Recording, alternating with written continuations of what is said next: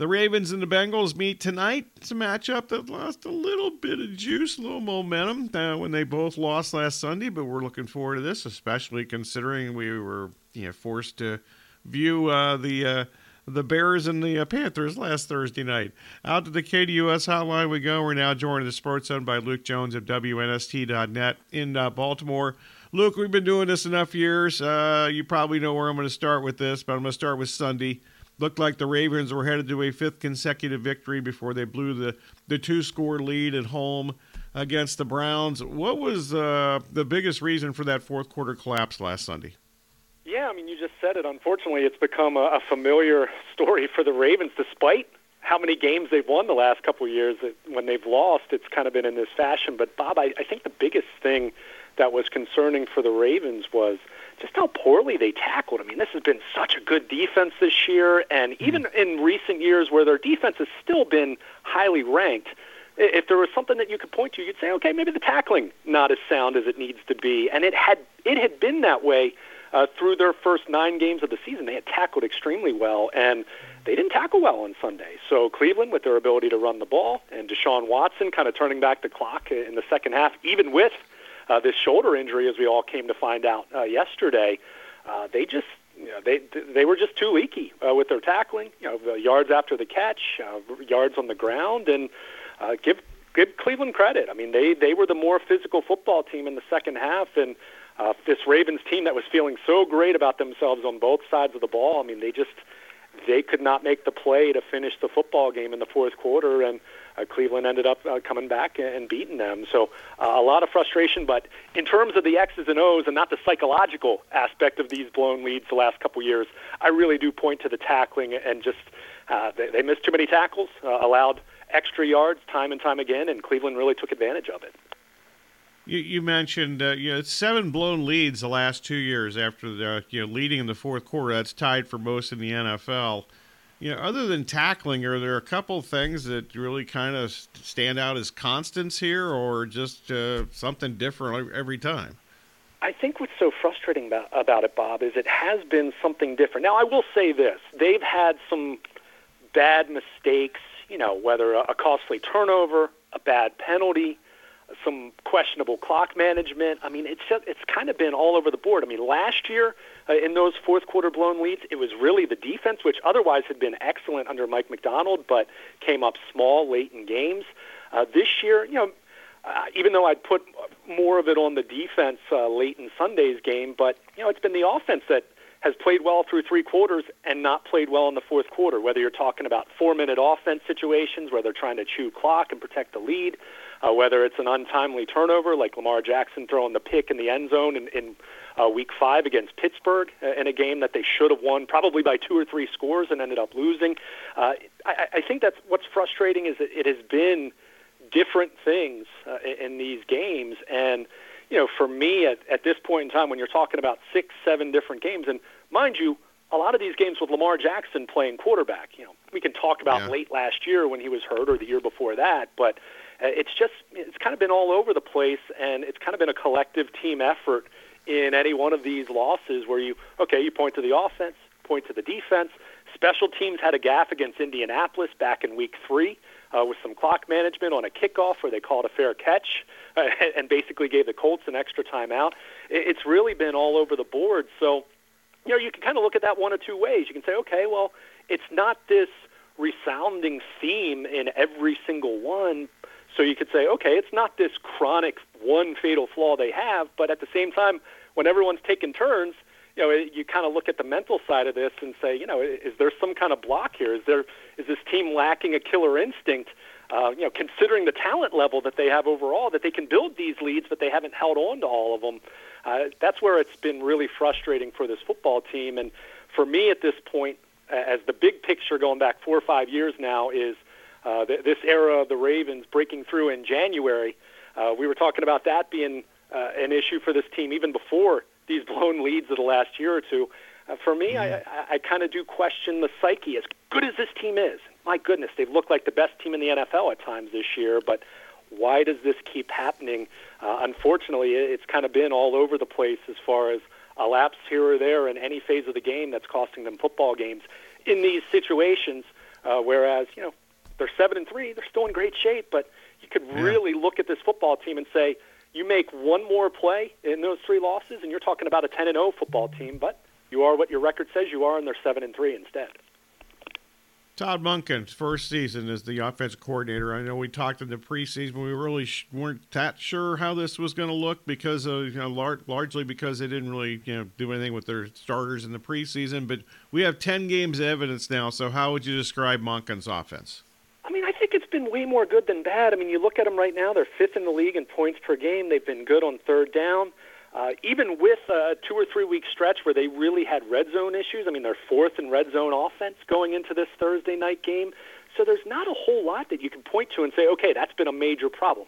Uh, just consistency in general, as- I mentioned to you, in, in some of these games that they've either let go or, uh, in the case of when the Ravens, you know, went out to the desert to play Arizona a few weeks back, if you remember, uh, in, in the fourth quarter, you know, where they're letting teams back in. You know, just finishing games a little more strongly, just being a little more consistent from you know the the, the opening whistle to the, the the end of the fourth quarter. But you know, I, I think it's been good overall. I mean, you look at Lamar Jackson; it hasn't been his 2019 historic MVP season, but he's having a good season. I mean, career high in completion percentage. Uh, you know, obviously the run, the rushing ability is still there, even if the volume isn't quite as much for him taking off as often as he used to. But you know, by and large, I think way more positive than negative.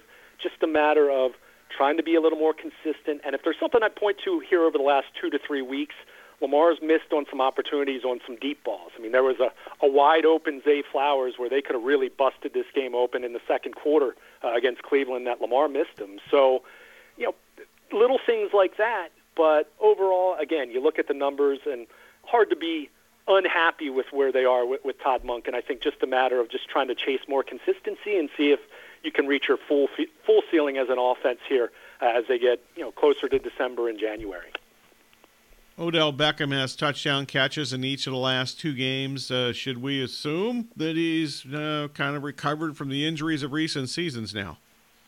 I mean, I, I'm, I'm torn on that. I mean, I think first of all, and I, I believe you and I talked about this even in the spring after they signed him. Uh, I mean, is he a 15 million dollar wide receiver at this point in his career? No. Uh, and I think you, you kind of go back and look at this, the timing of that signing, which was uh, Easter Sunday, uh, if I recall, is when they came to terms. That was still at a point where they were very much at a crossroads with Lamar Jackson's contract scenario situation, and the fact that he had requested a trade a month earlier. Uh, so I think if you view it through the proper lens of that signing kind of being an, an olive branch and being something that helped them eventually get a deal done with Lamar Jackson, which I'll still say the Jalen Hurts deal had more to do with that than the Odell Beckham signing uh, in terms of, setting the market, what it was ultimately going to be for him. But, you know, Beckham, he, by all accounts, he's been a good teammate. Uh, you know, he, he's been on the field more than they would have many people might have expected, even though he has missed some time, missed some time earlier this year. He's missed some practice time here and there. But I think the big question is, can he win on the outside in the way that he used to? And that's where I think there's been some question. He kind of had that vintage touchdown on the slant against Cleveland, but by and large, you know, it, hasn't been as consistent for him. Uh, in fact, here recently, he's played a little bit more out of the slot, and there's been some modest success there. So he's not their true number one wide receiver. I mean, Zay Flowers is that guy, but I think Beckham is good enough, and it has been good and encouraging for him to get these touchdown, you know, a touchdown in each of the last two games, that he can still make some plays for them here or there, whether he's the number two or number three wide receiver.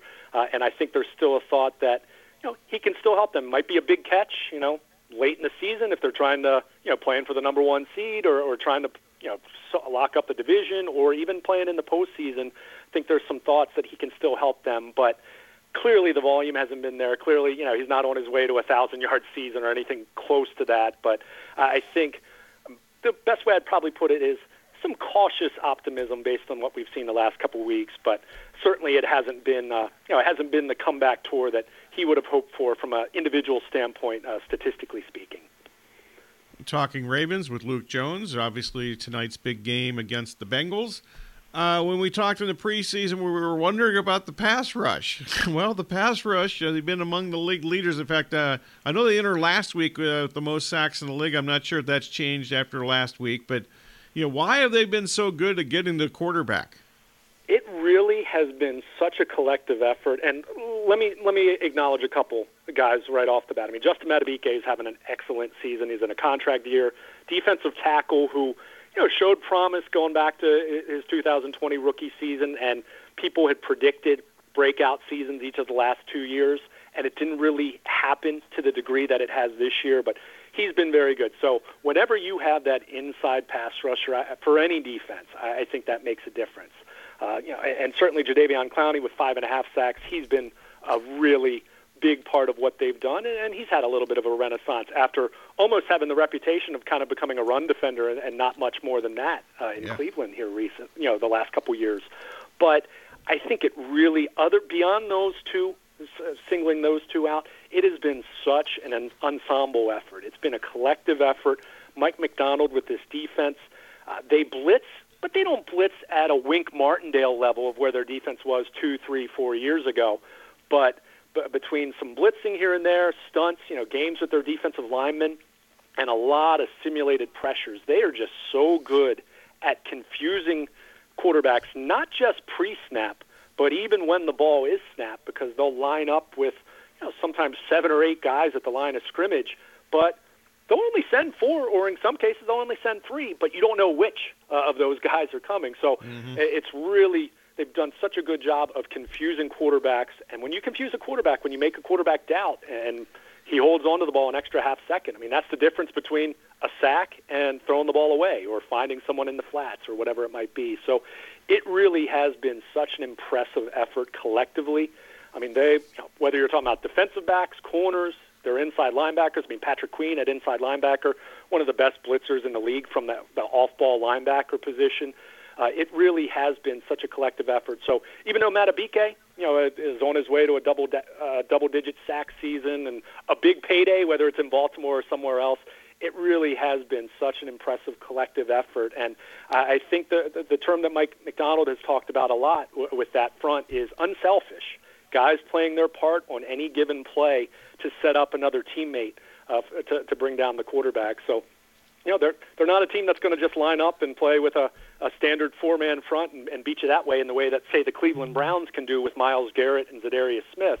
But it's just been such an impressive effort collectively. They really do play great team defense when it comes to a pass rush. And you don't normally think about a pass rush in those terms, but they're just so creative and so good with their scheme, and they've executed it so very well.